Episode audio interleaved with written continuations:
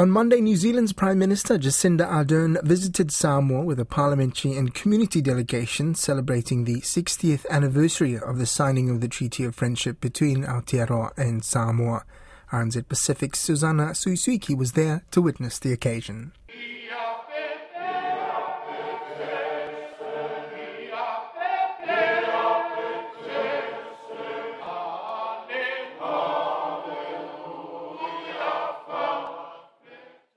Tula'i mai New Zealand o se wo mamai a Samoa e Fesuasoani, the closest of friends, even kin.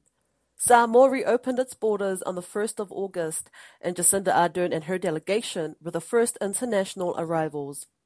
They were welcomed with a traditional Ava ceremony that took place on the grounds of the Robert Louis Stevenson Museum.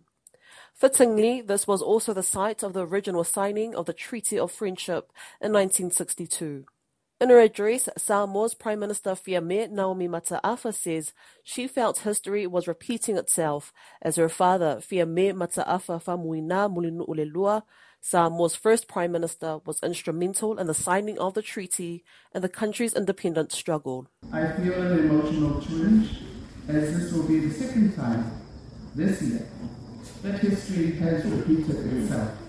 On the 1st of June, 60 years later, I had the honor to raise the flag of independence, repeating the honor accorded to my father. Among the delegation were members from the Samoan diaspora, including veteran Samoan broadcaster Tavai Meni, Reverend Alofalale, and Labour MP Dr. Anae Neru Leavasa.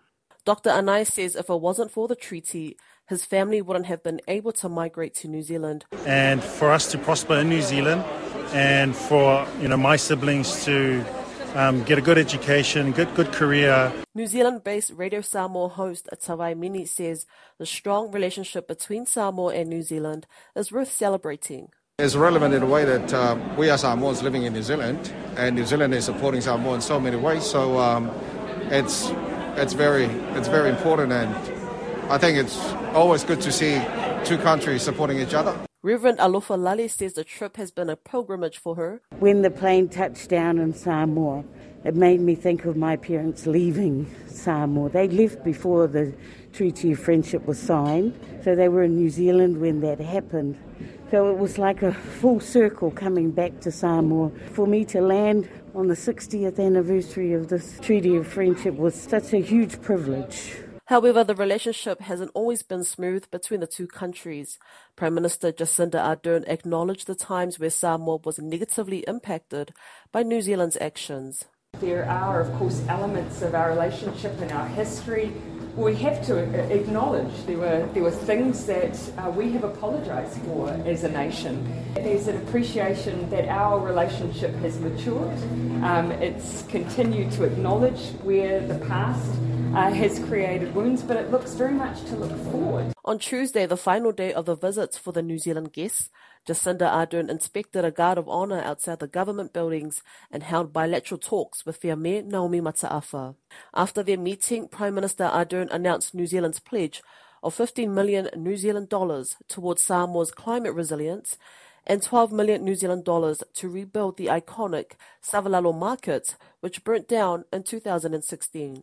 In conveying her gratitude for New Zealand's assistance, Fiame noted the market was important to the local economy and the rebuild will make it more accessible for locals and tourists. We've determined this is such a significant business hub and it needs to be centrally placed so that it's accessible. So that decision was made. It will be, as many markets are around the world, they become iconic and an experience for tourists. But of course, it, the main point is, is that it's accessible to the locals. Though short, Prime Minister Ardern says the visit was warm, friendly, and productive.